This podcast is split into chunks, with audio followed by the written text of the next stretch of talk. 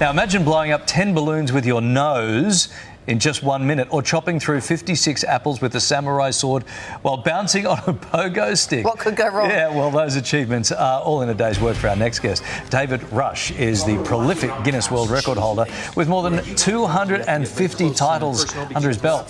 This overachiever has travelled the world appearing on countless TV programs showcasing his incredible skills, using his fame to promote STEM education along the way. David Rush joins us now from Virginia. Uh, hi. Hello, thanks for having me on again. Yeah, Pleasure well, last back. time we we had you on the show, the total was sitting at 150 records. Now it's grown to 250, more than. Um, how and why did you get into this cycle? So I've been working in tech for the last 13 years, and last month I just retired. But the, the hardest positions to fill were always those that required those challenging STEM degrees. And I want students to have a growth mindset to believe that they can pursue those challenging STEM careers no matter where they start. And if they pursue their goals with grit, they can accomplish virtually anything. Yeah, what, what was the first record you ever set? So the first one I tried to set was the fastest half mile run while juggling. Uh, I trained for two years, ran 2,000 miles. Long story short, I hurt my knee and couldn't complete it. And so I pivoted to this one being shown right here, the longest duration blindfolded juggling. I juggled for six minutes, 34 seconds, breaking my very first Guinness World Records title in 2015. Wow, I was going to ask you, are we talking, you know, training-wise, days, weeks, months? It sounds like it could even be years for these things. Yeah, it, it goes from, you know, the easiest ones, a few hours to break, to the hardest ones, literally spend thousands, uh, hundreds of hours over, over thousands of days, years and years of practice to break those hardest ones. Okay. Uh, we actually held a record um, for a while too, for, for the fastest time dressing up as Santa. Um, now, apparently, that's been beaten by some other people. Uh, but when someone beats one of your records, is there a fire lit inside you to go out and sort of snatch that back? Oh, absolutely. Especially if I've already spent the time, energy, and effort learning the skill, getting the equipment for it, and practicing for it. It makes it the next time I go after it that much easier because I've already got the good starting point and then setting it even further out of reach for the next person that comes along.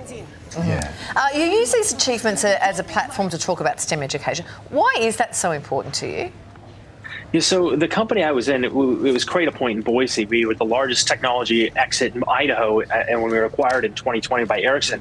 But those uh, STEM de- positions were the hardest ones to fill, and students uh, would say, "Hey, I could never become an engineer because I struggled at math or I failed a science test. I can't pursue those challenging STEM careers."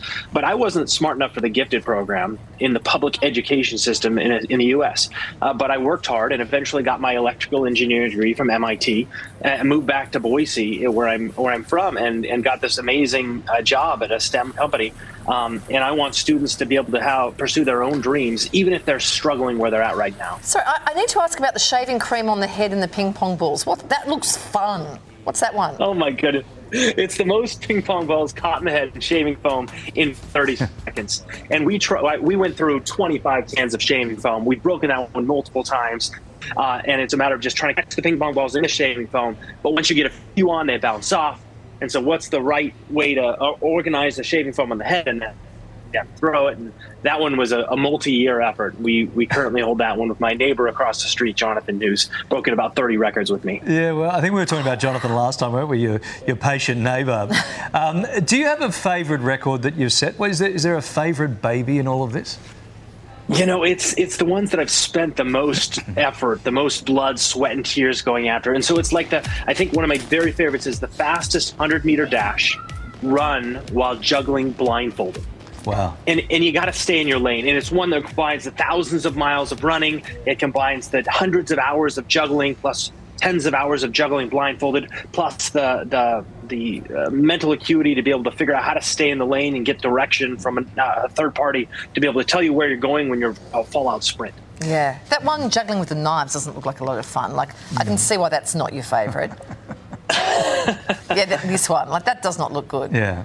But I. I We went through hundreds of pounds of apples in that one, and my neighbor has a, a crab apple tree in his backyard. Otherwise, we never would have had enough apples to get through that one. Wow. Well, I can relate to everything you've said because standing there while Kylie tried to dress me uh, was traumatic, uh, and I felt uh, mentally drained after. So I know how you feel. Um, nice to talk to you again. We'll see you uh, for your next milestone. 500 records just around the corner. Hey, See you, David. hey, thanks so much. Check me out at Record Breaker Rush. Of course. Thank you.